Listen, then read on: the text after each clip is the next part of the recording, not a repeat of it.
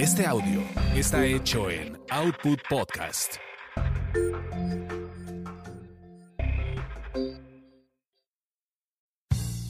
Bienvenidos sean a esta su orgasmería de barrio, donde el placer es todo nuestro. Mi nombre es arroba tulipangordito y la banda que me respalda.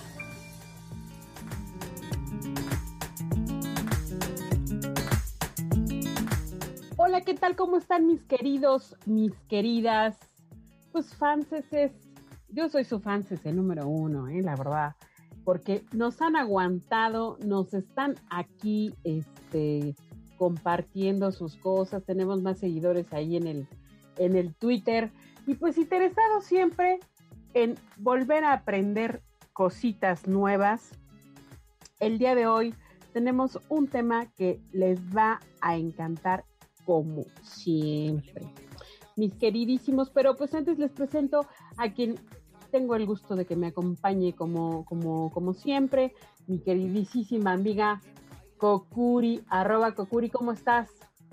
Hola, hola, muy bien, feliz de estar nuevamente contigo, acompañándote. Desde algún, desde algún lugar llevando a cabo tu confinamiento solitario, ¿no? ¿O qué? Sola, arañando las paredes, maldita cuarentena. Bueno, pues fíjate que te traigo un tema, te traigo un tema precisamente porque no, no creo que estés muy arañando las, los, las paredes, porque te conozco, Mosco, te conozco. Pero para que le bajes un poquito a, de espuma a tu chocolate, sí quiero que reflexionemos en un asunto. Fíjate, ¿tú qué crees que, qué relación guardan los cornflakes con la masturbación, querida? En este momento se me viene a la mente mi infancia, pero no tiene nada que ver con la masturbación. Entré en shock. Dime, platícame más porque ya. ¿Verdad que no quiero tener un trauma, por favor. Sí, te saca de onda eso, ¿ah? Bueno, pues fíjate, ahora sí que resulta ser que eh, alguien por ahí hace ya algún tiempo, por ahí de, de en el siglo XIX, en 1898. Un señor que se llamaba John Harvey Kellogg, si te dice algo, si te dice algo el nombre, ¿no? Me acuerdo del tigre Toño, sí. Ah, pues sí. Resulta ser que él pensó que la masturbación era algo malo.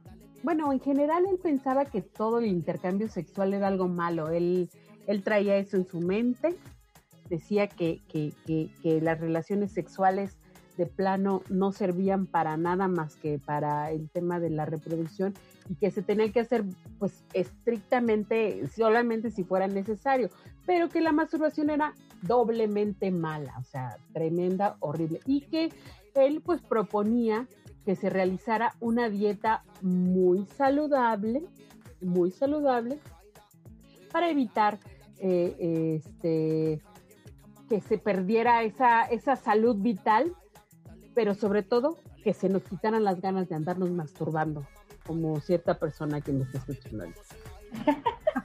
Para quitarnos esos malos pensamientos y, y esa tentación, entonces nos recomendaba comernos un platito de cornflakes Sí, en la pues, mañana y en la noche me hace digamos, sentido. Digamos que en aquellos entonces los cornflakes no existían, pero él los ideó como un alimento muy saludable, muy fácil de, de, guardar, de conservar y que además complementaban una dieta balanceada muy fregona.